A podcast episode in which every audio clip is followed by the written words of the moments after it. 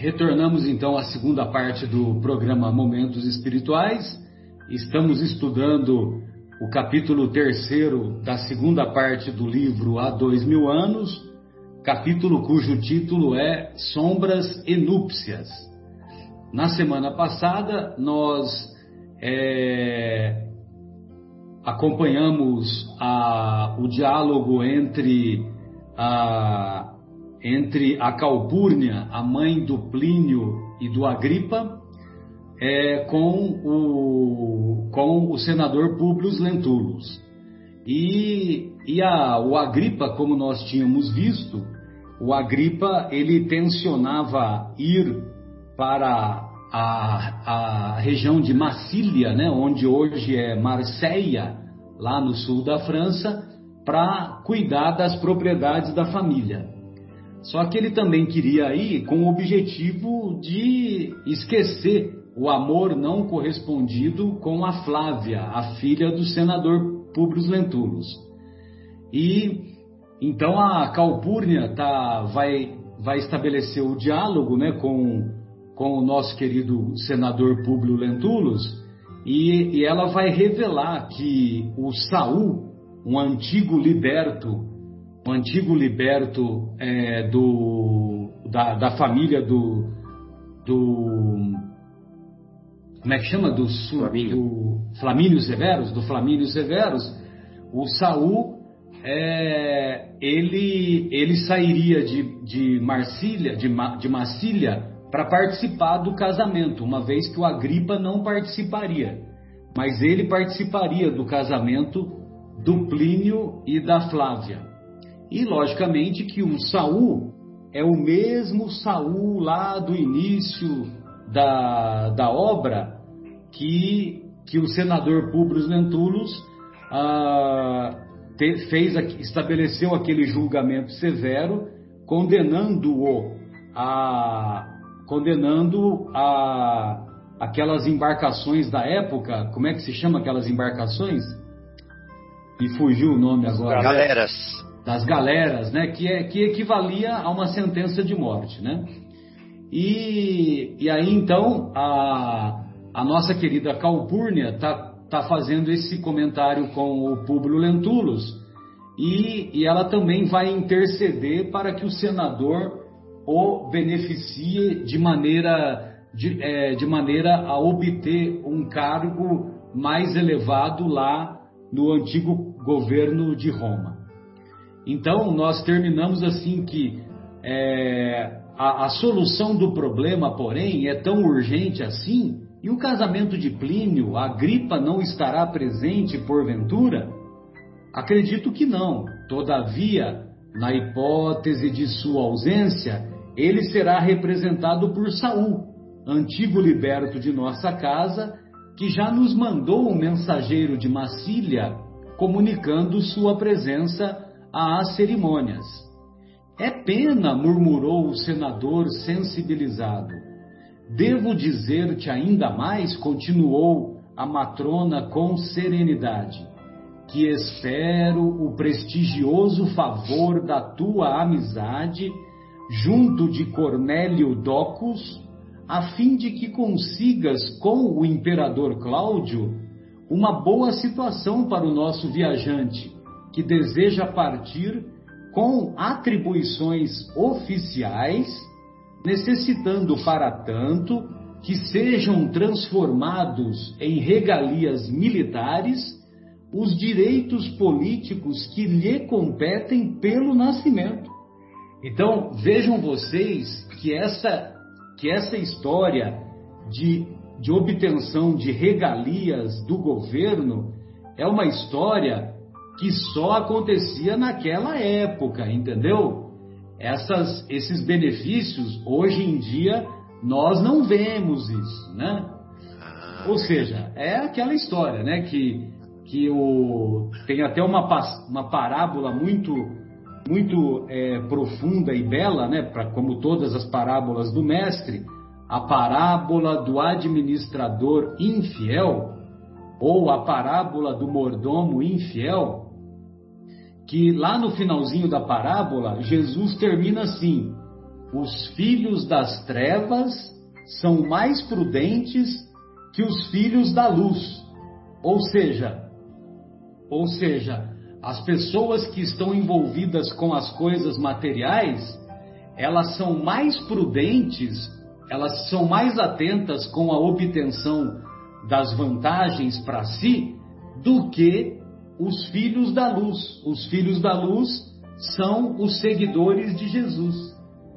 Eu convido aí os estimados ouvintes e os amigos a acompanharem essa parábola lá no, no YouTube, a parábola do mordomo infiel, que, que nós vamos ver que, que tem um determinado momento que Jesus diz assim: granjeai amigos.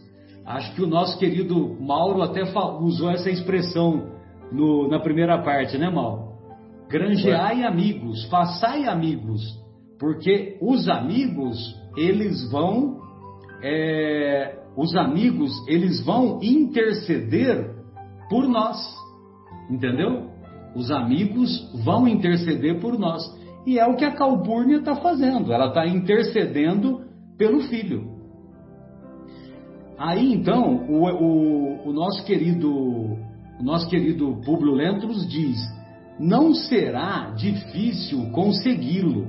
A atual administração interessa-se muito mais pela valorização das classes armadas.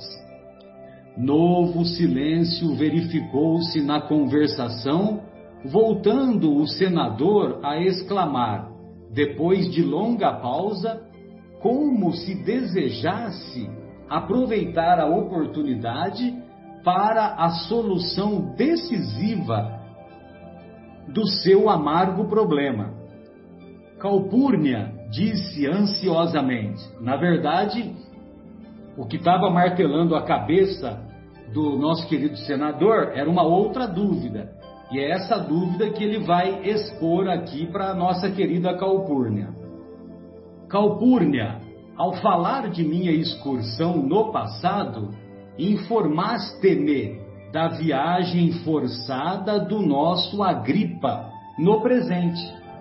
E eu continuo a relembrar minha aventura desfeita, a felicidade perdida que nunca mais voltou.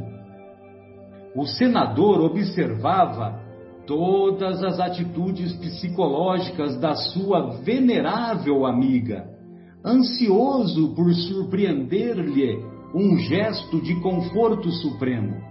Desejava que ela, como conselheira de Lívia, quase como a própria mãe desta, pelos laços eternos e sacrossantos do Espírito, lhe dissipasse, lhe fizesse destruir todas as dúvidas, falasse da inocência da esposa, proporcionando-lhe uma certeza de que o seu coração caprichoso e egoísta de homem estava enganado. Mas em vão aguardou essa defesa espontânea que não apareceu no instante necessário e decisivo.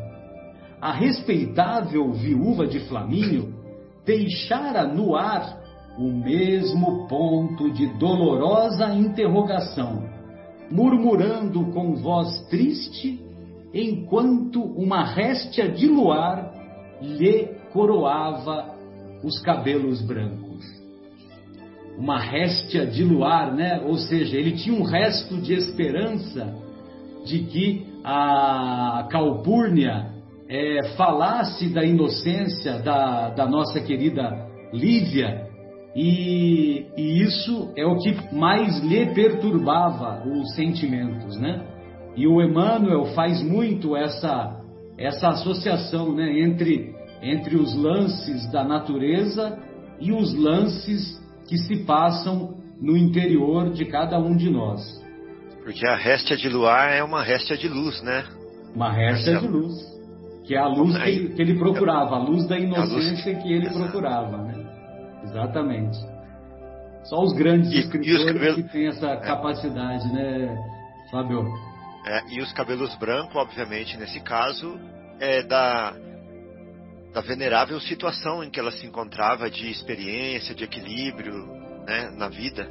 Exato, exato. É, e ele estava buscando ali, é, presenciando aquela réstia de luz. Exatamente. Sim, meu amigo, os deuses podem dar-nos a felicidade, mas e podem retomá-la.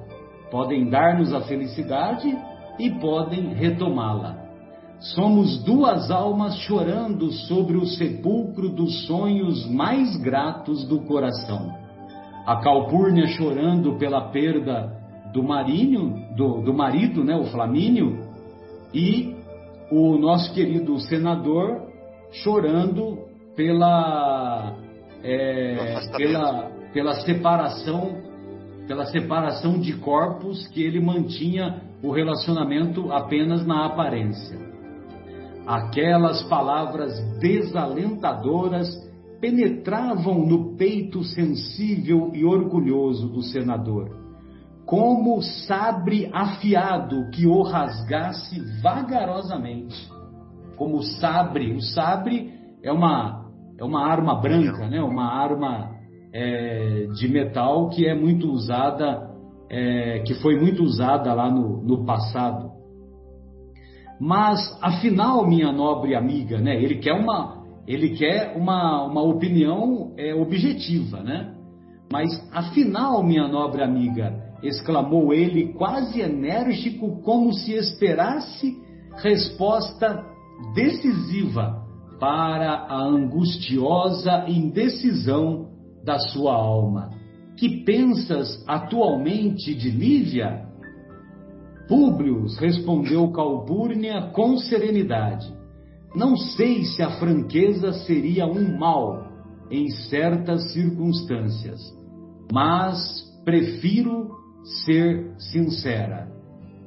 Desde as penosas confidências que me fizeste sobre os fatos que se desenrolaram na Palestina, Venho observando nossa amiga de modo a poder advogar a causa da sua inocência perante o teu coração.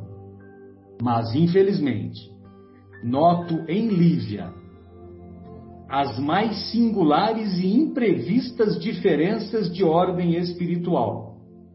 É humilde, meiga, inteligente e generosa como sempre mas parece menosprezar todas as nossas tradições familiares e as nossas crenças mais caras. Ou seja, na cabeça da Calpurnia, o menosprezo pelas tradições familiares não, não conferia a ela a inocência buscada.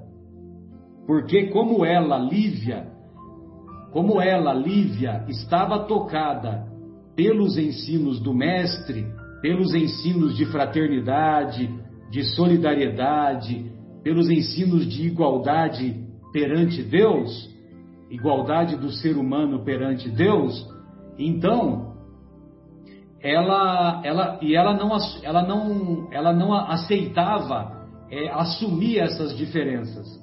Então, como ela achava que a Lívia menosprezava essas tradições, ela, Calpurnia, não tinha coragem de, de apresentar a inocência dela perante os depoimentos tanto da própria Lívia quanto do senador que eles fizeram em separado, como nós vimos no capítulo, em capítulos em, em programas anteriores. Bom, Marcelo. e aí agora a nossa querida Calpurnia vai, vai aprofundar essa própria avaliação dela e, e eu vou passar a bola para o nosso querido Marcos. Marcelo, o, posso só falar uma coisinha antes? Oh, pois não, Fábio, fica à vontade. Então, eu observei um detalhezinho aqui, sabe? Que é o seguinte, na, um detalhe na, na é um detalhe bem pequenininho aqui. Ela fala assim, ó: "Vem observando nossa amiga de modo a poder advogar a causa da sua inocência perante o teu coração. Exato. Aí eu acho que aqui fechou uma parte. Sim, sim. Ela, eu acho que ela quis dizer o seguinte: quanto à traição quanto aquele problema lá com Pôncio Pilatos, quanto a sua dúvida de se ela é fiel ou não, eu posso advogá-la. Eu acho que ela, eu, eu defendo ela. Uhum. Só que eu estou vendo um outro lado agora nela, né? Que é um Exato. outro problema gravíssimo é. para as tradições, né? Para as nossas tradições. E por isso ela não dá então o, o, o juízo necessário, né? Que, que, que precisaria ser dado para o coração dele ficar em paz, tranquilo e restabelecer a, relacionamento. Mas, mas eu fiquei feliz de ler aqui que pelo menos aquela primeira coisa ela advogou em favor da Lívia, né? Que, que já, já é um alívio. Embora, Fábio, o que eu compreendo é que ela, ela coloca no condicional, né? Poder advogar, né? Agora, é, agora é, uma, uma coisa assim que, que me chama a atenção, né? Nessa colocação que você fez, uhum. é, é, que a, é que a Calpurnia, ela se estabeleceu entre ela e a Lívia uma certa antipatia por, em, em decorrência da Lívia é, assumir a, a crença a crença dos ensinos de Jesus, né? É. Tanto é que ela, ela convivia harmoniosamente com os servos, né? Entendeu? É.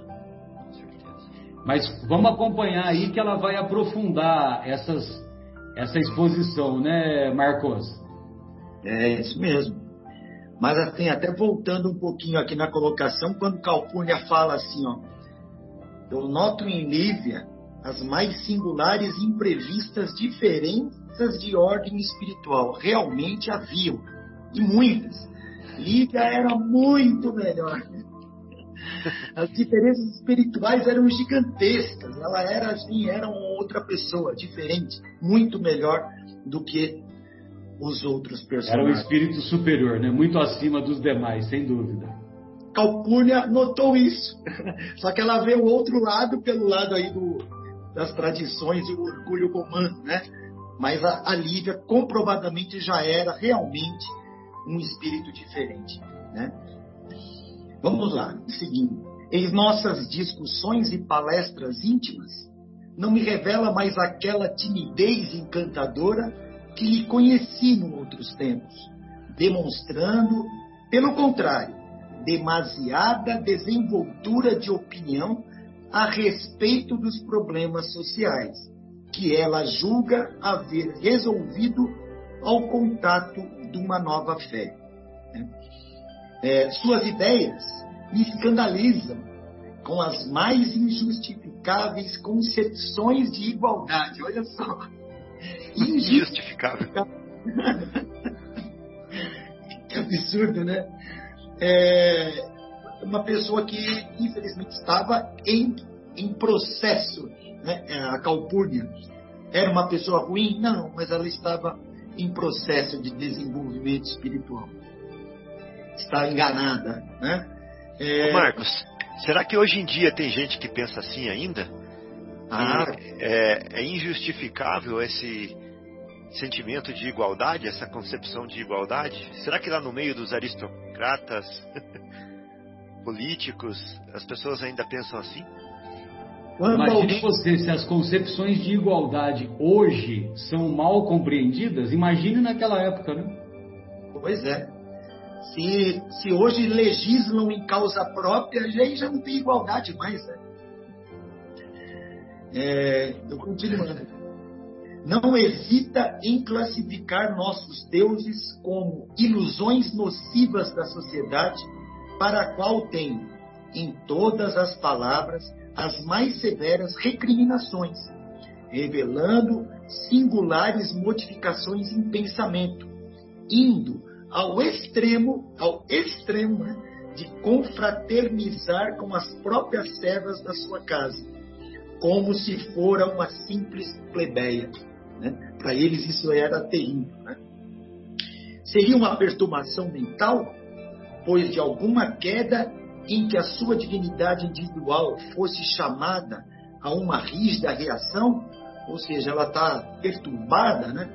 seriam talvez influências do meio ou mesmo das escravas com quem se habituou a conviver nessa prolongada ausência de Roma? Não sei. A, a realidade é que, em consciência, não posso manifestar-me, por enquanto, em definitivo, sobre as tuas amarguras conjugais, aconselhando-te a esperar melhor as demonstrações do tempo. Então ela falou que ele não iria realmente advogar em causa da Lívia, né? por causa disso tudo, inclusive o Fabinho já, já relatou isso lá atrás. Continuando, depois de uma ligeira pausa, terminou a velha matrona as suas observações, inquirindo com interesse. Ela pergunta né, para o público: por que, é, é, por que permitiste o ingresso de Lívia nessas ideias novas, deixando-a à mercê desse reformador judeu conhecido como Jesus de Nazaré? Aí o Públio responde: Tens razão, murmurou Públio Lentulus, extremamente desalentado. Mas o motivo baseou-se em circunstâncias imperiosas, porque Lívia acreditou que o profeta Nazareno nos havia curado a filhinha. Aí Calpurnia retorna. Foste ingênuo, porque não podias admitir essa hipótese em face da evolução dos nossos conhecimentos, salvando dessas perigosas influências espirituais o espírito maleável de tua mulher. Maleável, olha só. Então, olha só, Marcos, tem um contraponto aí, ó, perigosíssimo para o momento de regeneração em que nós estamos vivendo, uhum. que é a exaltação do conhecimento, da razão, em detrimento do coração, em detrimento do sentimento, em detrimento é, do espírito, né? Do espírito imortal. Então é uma exaltação do ego, do passageiro, do efêmero, das trevas em relação à luz. E aí e aí a gente está vendo né, a semente que foi regada, a semente lá na, na, na, na, época de Jesus, que foi regada e que virou uma árvore gigantesca hoje que está culminando na, no que a gente chama de momento de transição, né? Sim. Que é isso aí, ó. É, ela já está descrevendo esse quadro lá. Evolução dos nossos conhecimentos, salvando, está chamando de perigosas influências espirituais. Olha só que interessante. É. E, e cita né, o espírito maleável de tua mulher, ou seja, Exato. o espírito dela é maleável, o, o nosso é endurecido. Né? É. O, nosso, o nosso não é, flexiona. Né? O nosso não flexiona. É, está comprovado que esse novo credo preconiza atitudes mentais humilhantes subvertendo as mais íntimas disposições da, das criaturas que o aceitam. Homens ricos e de ciência que se submetem a esses odiosos princípios dentro do império em favor de um reino imaginário perecem três variados. Parecem, parecem. Ah, desculpa, parecem, perdão. Parecem três variados por terrível narcótico que os faz esquecer e desprezar a fortuna, o nome, as tradições e a própria família. Meu Deus. Aí, meu, que coisa, né? Isso de uma mulher justa falando naquela época, né? De uma mulher de certa forma justa. Né? Ela, ela, ela é bem diferente da, da esposa do, do tio do Públio, né? Qual é o nome dela? A Fúvia. A Fúvia ela não é a Fúvia. Ela é a Calpurnia, uma mulher idosa, justa, né? Mas tem esse pensamento, esse pensamento romano, esse pensamento onde o conhecimento né, está, o, o orgulho né, de uma raça, o conhecimento está à frente de qualquer outra coisa, as tradições, né? E essa questão de igualdade está totalmente fora de questão. Aí, é, eu, vou, eu vou complementar esse parágrafo para depois passar para o próximo colabora, é, colaborarei contigo, afastando Flávia desses prejuízos morais, levando-a para minha companhia. Tão logo se realize o casamento de nossos queridos filhos. porque a verdade é que, quanto a Lívia, tudo já fiz para convencê-la inutilmente. Pois é, vamos ver agora os acontecimentos. Deixa eu só fazer uma colocação rápida antes. Pois não, Mauro. A gente vê que tem uma coisa interessante nesse, nesse diálogo, porque para mim me parece assim, o Públio Lentulus, no íntimo dele, ele sabia que a esposa dele era inocente. Por, por algumas passagens que a gente já viu no livro, ele tem esse sentimento no coração, no íntimo dele. Mas ele dá muito mais importância às convenções sociais e ao que as pessoas falam, né? Tanto que ele dá importância ao julgamento dos outros, que ele vai perguntar para Calpurnia, ou, ou ele induz ela a falar determinadas coisas, para que ele tivesse certeza de que é aquilo que está no coração dele, né? Então eu vejo isso como é uma coisa muito normal. Hoje nós todos somos assim, né? A gente dá muita importância para o que a sociedade fala, para o que os outros falam, né? E não deixamos a nossa consciência florescer, né? Então é, é esse ponto eu tirei como importante aí a gente até vê no caso é, quando Jesus cura a filha dele, né? Ele sabe que Jesus curou a filha dele, que foi Jesus, né? Mas ele não quer se convencer daquilo, porque a sociedade romana tem os seus deuses próprios e acha que não existe nenhuma força superior aos outros deuses, né? Então é, é mais o orgulho romano predominou, né? O orgulho faz com que a gente dê importância para coisas que nos convêm perante os outros, né? Mas não para nossa consciência. Então é tudo, tudo nesse livro tem muito ensinamento também, né? A gente tem que ter olhos e ouvidos para ouvir, né? Desculpa, Kira. Você não, aí. imagina, que é isso. Então, esse diálogo, esse trecho é bem, é bem interessante também, porque é, é aquele velho ditado, né? É ver e ouvir para crer. Né? Públio Lentulus ele precisava realmente ouvir uma opinião externa para ir de encontro com aquilo que ele também pensava da inocência de Lívia. Né? E ele esperava que ouvisse, esperava ouvir essa informação da Calpurnia, porque ambas eram muito amigas no passado, né? E eram tidas quase como mãe e filha, né? E embora, infelizmente, Publio Lentulus não obteve essa resposta, então isso fez com que ele ficasse mais frustrado ainda, né, diante da situação, porque ele queria de alguma forma buscar as virtudes, a inocência de Lívia, né, para que ele pudesse manter aquele, aquele amor que ele tinha por ela. Né. E a gente nota nitidamente o quão era cristalizado a cultura os valores morais né, do Império Romano naquela época. Né? Ou seja, o fato hoje para nós falarmos de igualdade social é uma coisa óbvia, né? mas na época de Jesus era um, um sacrilégio, né? Você, você não poderia se comparar a um servo, né? a um plebeu. Um aristocrata, um, alguém da nobreza, é com certeza alguém hierarquicamente, socialmente superior ou seja, há dois mil anos nem, nem é tanto tempo assim, mas esses eram os valores. E, e é natural que são necessários anos e anos né, de convivência social, mudanças das leis, né? Porque as leis dos homens são leis mutáveis, né? E, e foi só após esses dois mil anos de lá para cá é que as coisas melhoraram, mas ainda nos tempos atuais nós encontramos pessoas que pensam como os romanos de dois mil anos atrás, ou seja, eles não se, não se veem iguais às outras pessoas, não conseguem enxergar essa questão da igualdade social, né? Que somos todos filhos de Deus, né? Perante a Deus somos todos iguais.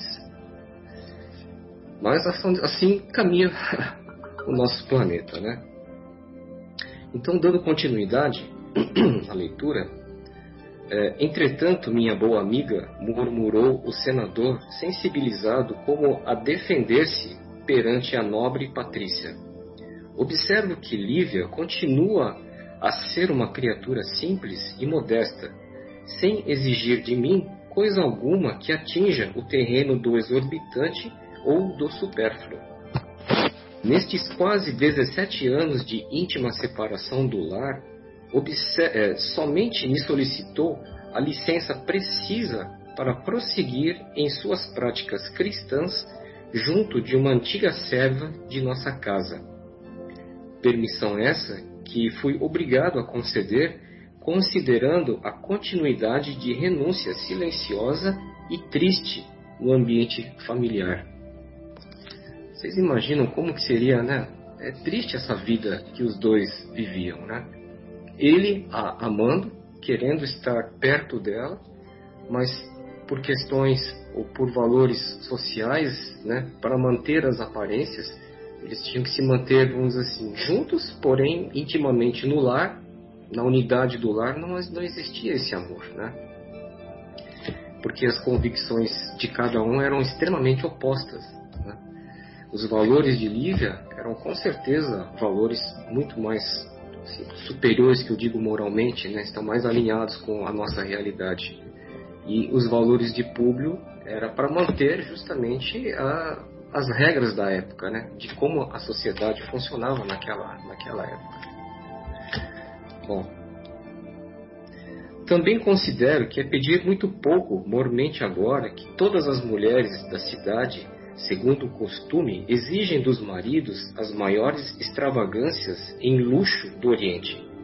Contudo, cumpre-me aconselhar-te a ti que conservas intactas as nossas tradições mais queridas, esperares mais algum tempo antes de esquecer as eventualidades dolorosas do passado, de modo a observarmos se Lívia virá a beneficiar-se com a continuidade de nossas atitudes, voltando finalmente ao seio de nossas tradições e de nossas crenças. Aqui o público tem uma esperança né, de que Lívia é, volte a, a, a, agir como ela agia antes, volte a respeitar os costumes e as tradições romanas da época, né? Que ele acha que tudo isso é uma, uma febre, uma, uma, uma fase, e, e, acreditando que isso seria passageiro. Doloroso. Akira, essa, esse parágrafo aí, eu acredito que foi a Calpurnia que falou sabe? Ela reconheceu que o ela reconheceu que as mulheres da, do convívio social dela pedem material de luxo para os maridos e tal, Sim. e ela concordou com o público Sim. que, bom, realmente a concessão que você foi fez é, não é tão grande assim, né? É. Acho que você tá Acho que Verdade. você fez certo, né? Sim. É, obrigado, viu, Fábio? Ah, beleza. Doloroso silêncio se fez sentir entre ambos após essas palavras. Calpurnia supôs haver cumprido o seu dever e Públio recolheu-se naquela noite desalentado como nunca.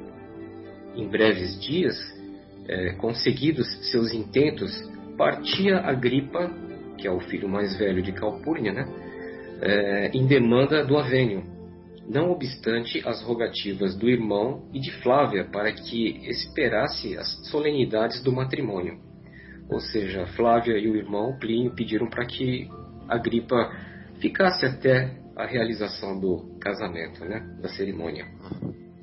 Sua resolução era, porém, inabalável, e o filho mais velho de Flamínio, enfraquecido sob o peso de suas desilusões, ia ausentar-se de Roma por espaço de alguns anos prolongados e dolorosos.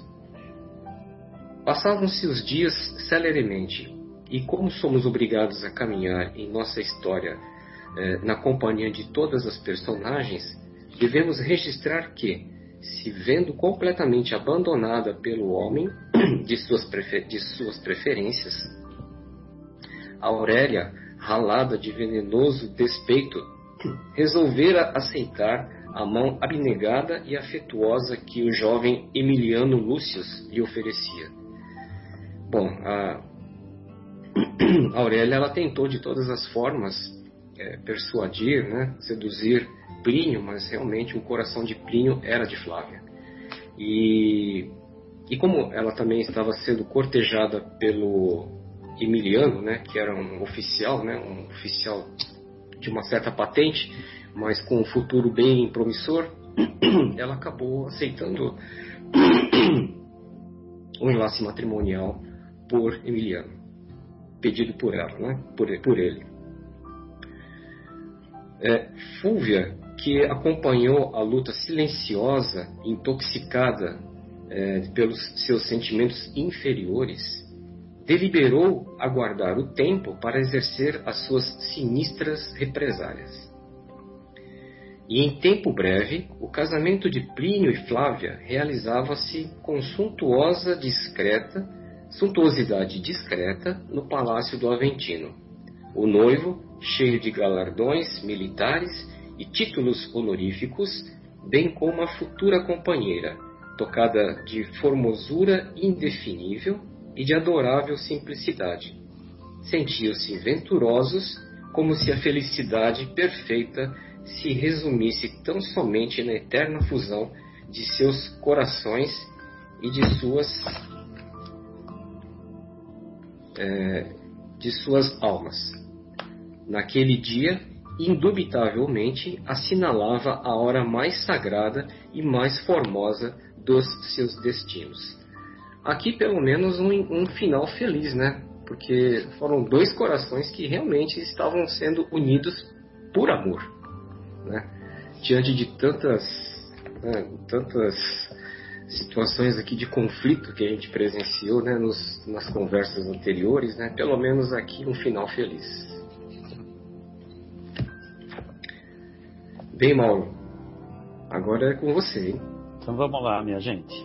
Então vamos dar continuidade. Então, na assistência reduzidíssima que se compunha de relações da maior intimidade, notava-se a presença de um homem ainda jovem que representava uma figura saliente naquele quadro, caracterizado essencialmente de acordo com a época.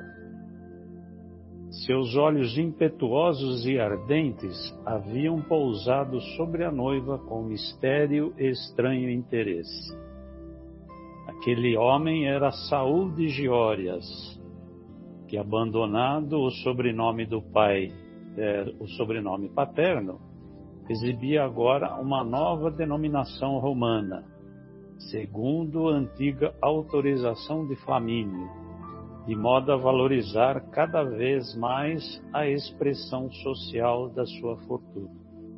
Ou seja, aparece lá na, no casamento, né? Aquele, aquele sinistro ser que é o Saul, que aos poucos vai arquitetar a sua vingança, né? Quem imaginaria que aquele que o destino iria pregar essa peça, né? Então, é interessante que a gente tem sempre que estar atento às peças que o destino pode nos pregar, né? Destino com D maiúsculo, né, Mauro? É, exato.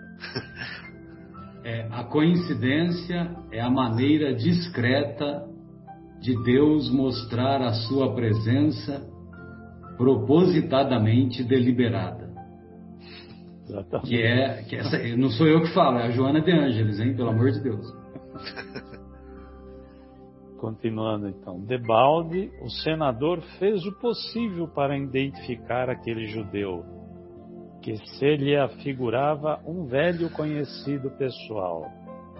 Saul, porém, reconhecera o seu verdugo de outrora.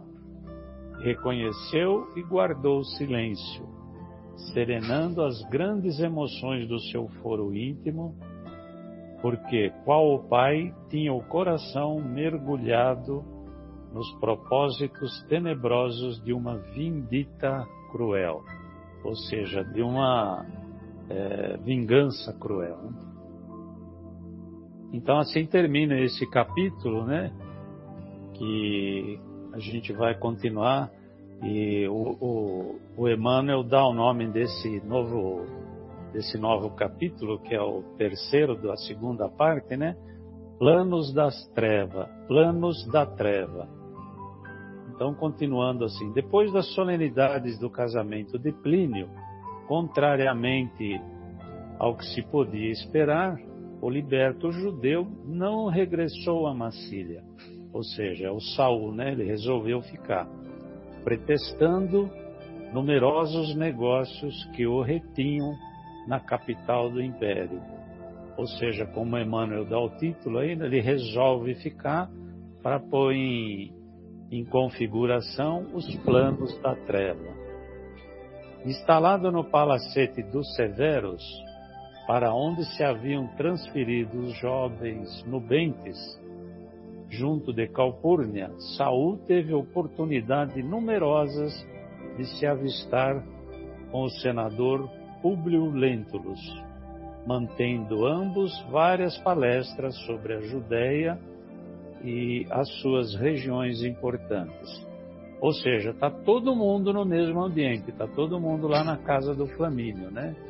O, o Saul, os recém-casados, o Públio Lentulus, então está todo junto lá.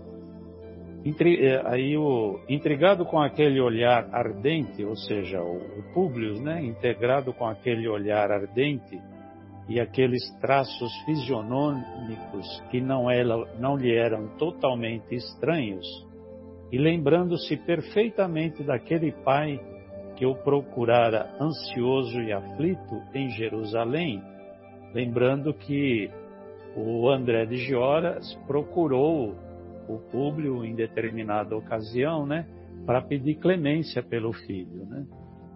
E não sei se todos lembram dessa passagem, mas é isso que o que o, o Públio Lentulus está se referindo, que ele lembrava os traços fisionômicos do pai naquele momento que ele foi pedir clemência ao filho. Né? Para interceder pelo filho, Para interceder pelo filho, exato. Senhor Saul, e, aí ele fala, né, pro, o Públio fala para o Saul, já que sois filhos das cercanias de Jerusalém, vosso pai, porventura, não se chamaria André de Gioras? O liberto mordeu os lábios diante daquele ataque direto ao assunto mais delicado da sua existência. Responde dissimuladamente. Aí acho que a Vera continua a leitura, né, Vera? Sim, vamos lá. Uh, não, senador, meu pai não tem esse nome. Ao tempo que fui escravizado por mãos impiedosas e porquanto eu não era senão uma criança mal educada e irresponsável, acentuou com profunda ironia. Meu pai era um agricultor miserável que não possuía outra coisa além dos seus braços para o trabalho de cada dia Tive, contudo, a felicidade de encontrar as mãos generosas de Flamínio Severus que me guiaram para a liberdade e para a fortuna. E hoje, o meu genitor, com o pouco que lhe forneci, aumentou as suas possibilidades de trabalho, desfrutando não somente certa importância social em Jerusalém, como também funções superiores no templo. Então, Saul não revela aqui porque ele está planejando uma vingança como nós sempre estamos aí uh, falando, olha que coincidência com o ensinamento de hoje. Amar os inimigos. Nós vamos ver aqui que ele vai fazer uma trama. Mas eu diria que os ensinamentos de Jesus não são coincidências. Ele cabe a to todos os ensinamentos dele cabe a todos os instantes da nossa vida. Por isso que a gente tromba toda hora com essas ditas coincidências, né? Mas eles estão aí, uh, fazem parte do nosso dia a dia por isso da preciosidade deles, né? Mas vamos continuar aqui. Mas por que não perguntais? Senador franziu o sobrolho em face de tanta desenvoltura na resposta, mas sentindo-se aliviado por lhe parecer que não se tratava de fato do saúde de suas penosas lembranças, respondeu com mais desafogo de consciência. É que eu conheci ligeiramente um agricultor israelita por nome André de Gioras, cujos traços fisionômicos não eram muito diversos dos vossos. Então, senador reconhece a semelhança física, mas fica aliviado por não ser ele. Pelo menos ele pensa, né? E a conversação seguiu o ritmo normal das conversações sem importância nos ambientes de convencionalismo da vida social. Saul, entretanto, deixava de transparecer fulgor estranho no olhar como quem se encontrava extremamente satisfeito com o destino, à espera de um ensejo para executar seus tenebrosos planos de vingança. Né? Móvel oculto e inconfessável retinha em Roma, quando numerosas operações comerciais requeriam sua presença em Massília, onde seu nome se radicara a grandes interesses de ordem financeira e material. Esse imóvel era um intenso desejo de se fazer notado pela jovem esposa de Plínio, cujo olhar parecia atraí-lo para um abismo de amor violento e reprimível. Então Saul se apaixona por Flávia, né? Recém-casada agora, que ele veio prestigiar o casamento e se apaixona por ela. Vamos ver então o que, que acontece agora mais. Vamos lá. Desde o instante em que a vira com os adornos do noivado, no dia venturoso de seu enlace, parecia haver lobrigado a criatura ideal dos seus sonhos mais íntimos e remotos. Lá ele é paixão, né? Ele viu que era a mulher dos seus sonhos. Na realidade, os filhos de seus antigos senhores mereciam seu respeito e o maior acatamento. Todavia, uma força maior que todos os seus sentimentos de gratidão o levava a desejar a posse de Flávia Lentulha a qualquer preço, ainda que fosse da própria vida. Então ele reconhecia que ele tinha que ter respeito com os filhos de Flamínio, né, que uh, proporcionou toda a vida que ele tem agora. Mas a paixão, o amor sobressaía acima de tudo. Aqueles olhos formosos e cismadores, a graça amorosa espontânea, a inteligência lúcida e delicada, todos os seus predicados físicos e espirituais, que observara agudamente nos poucos dias de permanência na cidade, o autorizavam a crer que aquela mulher era bem o tipo de suas idealizações. Então, aqui, nesse pequeno trecho aqui, a gente vê todos os predicados de, e adjetivos de, da Flávia, né? Uma moça bonita e inteligente, muito bem criada, né? Agora acho que o Fábio que continua. Tá e bom, aí, Fábio? Vera. É, beleza, Vera, valeu. e foi engolfado nesse turbilhão de pensamentos sombrios que dois meses se passaram, de expectativas inconfessáveis e angustiosas sem que perdesse a mais ligeira oportunidade para demonstrar a Flávia o grau do seu afeto, da sua admiração e estima sob as vistas amigas e confiantes de Plínio. Ou seja, o Plínio nem de longe desconfiava, né? Do que estava acontecendo ali há dois meses já é, entre o seu e a sua esposa.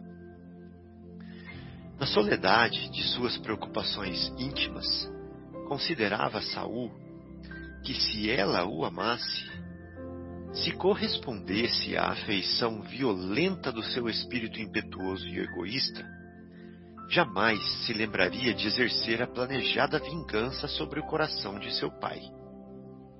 Indo buscar o jovem Marco, Marcos Lentulus para o lar paterno, e liquidando o pretérito de visões tenebrosas. Eu acabei de ler isso aqui e pensei naquelas coisas que a gente fala assim: se eu ganhar na loteria, eu vou dividir uma boa parte dos bens com os pobres, eu vou ajudar é, lá na igreja, lá no centro espírita. Né? Se eu ganhar na loto sozinho, vou fazer tudo isso. Aqui ele está falando a mesma coisa. Se essa mulher se casar comigo, eu vou devolver o filho do senador, não vou mais me vingar contra ele. Interessante, né? Executaria todos os seus diabólicos projetos, deixando, deixando-se embriagar pelo vinho odiento da morte.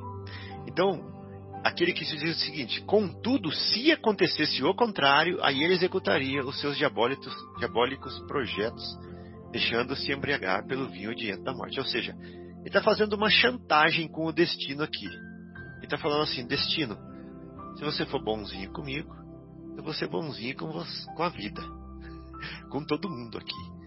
Se você for mal comigo, eu vou me vingar. Todo mundo vai sofrer. Nessa época, corria já o ano de 47. E sem nos esquecermos de Fúvia e sua filha, vamos encontrá-las de novo sob o domínio dos mesmos sentimentos cruéis e tenebrosos. Puxa vida, hein? Ainda. Em vão desposara Aurélia a Emiliano Lúcius, que, para ela, não representava de modo algum o tipo do homem que o seu temperamento supunha haver encontrado no filho mais moço de Flamínio, Plínio. E foi assim que, depois dos primeiros desencantos e atritos no ambiente doméstico, a conselho da mãe e na sua própria companhia, procurou recorrer. Olha que interessante o nome que, que Emmanuel vai dar aqui. Procurou recorrer às ciências estranhas de Araxes, célebre feiticeiro egípcio, que tinha uma loja de mercadorias exóticas nas proximidades do Esquilino. Então ele era é, um, um, místico, né? um mago ou um, ou um ser que é, usava de feitiçaria uhum. em troca de benefícios materiais para, entre aspas, ajudar ou favorecer é, as pessoas. Quer falar alguma Alguém quer falar alguma coisa? Ah, não. É um macumbeiro, né? Podemos traduzir para o popular, né? É um, é, um feiticeiro, né? Um xamã né? da época, né?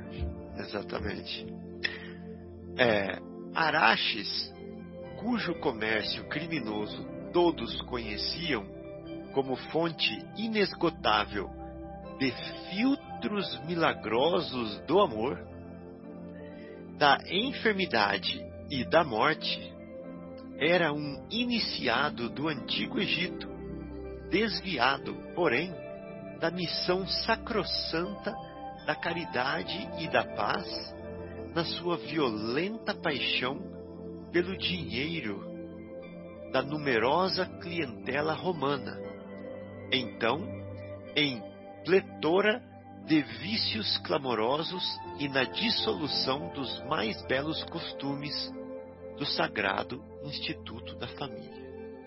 Então esse homem tinha um talento, ele tinha um dom.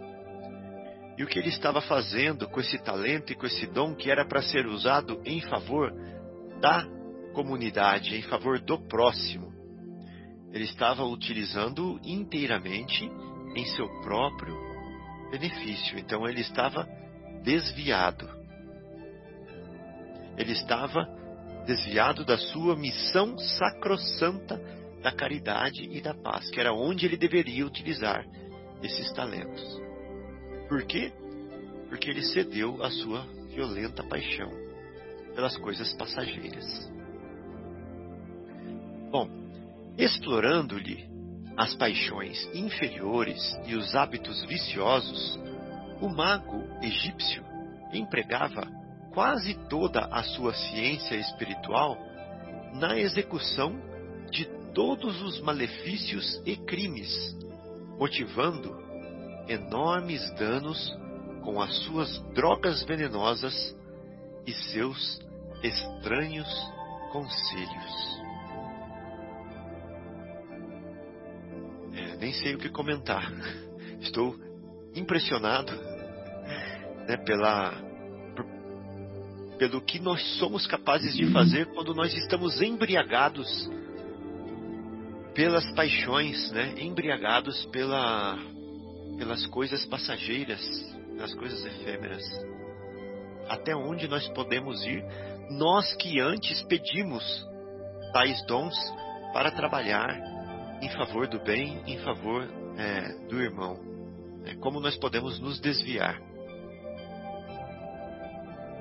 Bom, procurando procurado discretamente, olha quem Fúvia foi procurar, Fúvia e a filha. Procurado discretamente por Fúvia e a filha, inteirou-se dos fins da visita. E ali mesmo, entre grandes retortas e pacotes de plantas e substâncias diversas, mergulhou a cabeça nas mãos, como se o seu espírito estivesse devassando os menores segredos do mundo invisível, ante uma trípode e outros petrechos de ciências ocultas, com que ele, psicólogo profundo, buscava impressionar o espírito sugestionável dos consulentes numerosos que o procuravam. Bom, para a solução então, dos problemas da vida. Para a solução dos problemas da vida.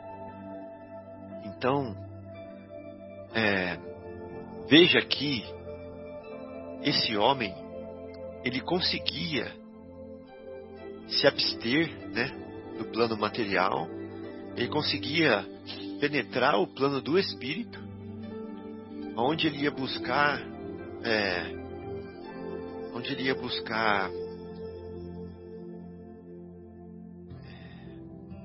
material, onde ele ia buscar material para para ele poder atuar né, nos seus interesses, o que mostra que ele é um espírito velho, né? que mostra que ele é um espírito velho, que ele é um espírito é, que tinha capacidades que a média não, não possuía, e nos alerta para que nós é, nos recordemos da, daquela passagem onde Jesus fala o seguinte: que mesmo na casa de um homem forte, pode entrar ladrões e bandidos e podem amarrá-lo e tomar a casa dele. Né? Podem entrar, é, nesse caso aqui, esse homem é um homem que tem conhecimento, um homem que tem bagagem, mas que está tomado de assalto, né?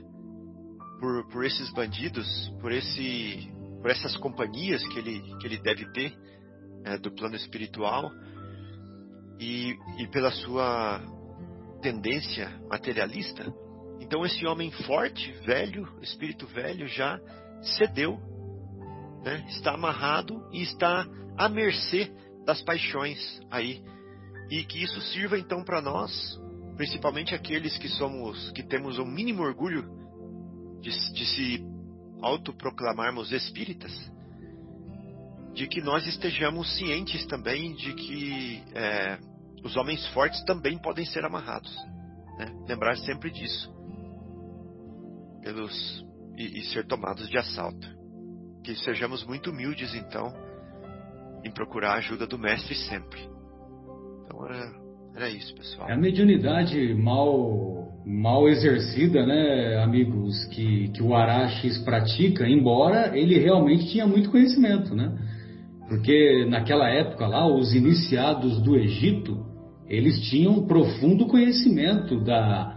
Eles tinham todos esses conceitos do Deus único, imortalidade da alma, reencarnação, eles tinham esses conhecimentos.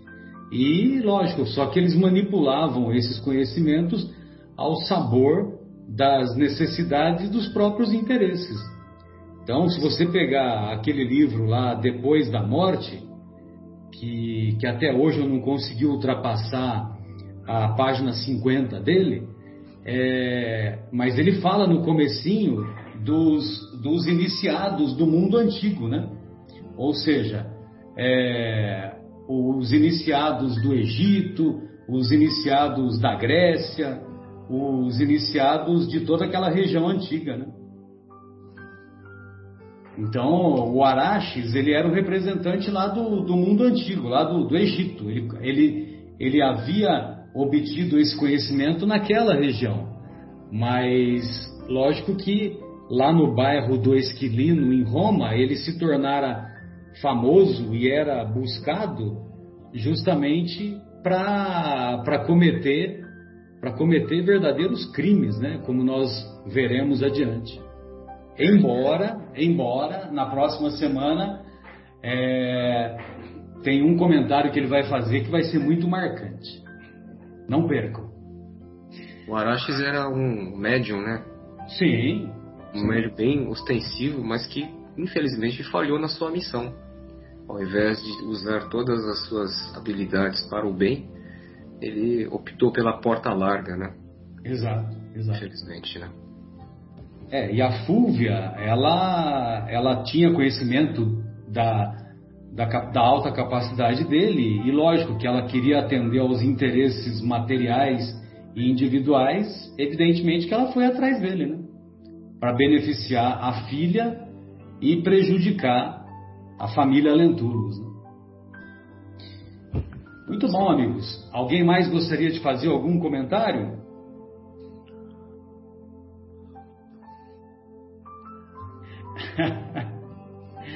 Muito bom. É, bem, então nós, nós encerramos o, esse, a segunda parte do nosso programa, encerramos o nosso programa e retornaremos na, na semana seguinte, dando continuidade a esse capítulo, que agora é o capítulo terceiro, né? não como eu disse antes, né? nós terminamos o capítulo 2, Sombras e Núpcias, e iniciamos o capítulo 3, Planos da Treva. Um grande abraço a todos.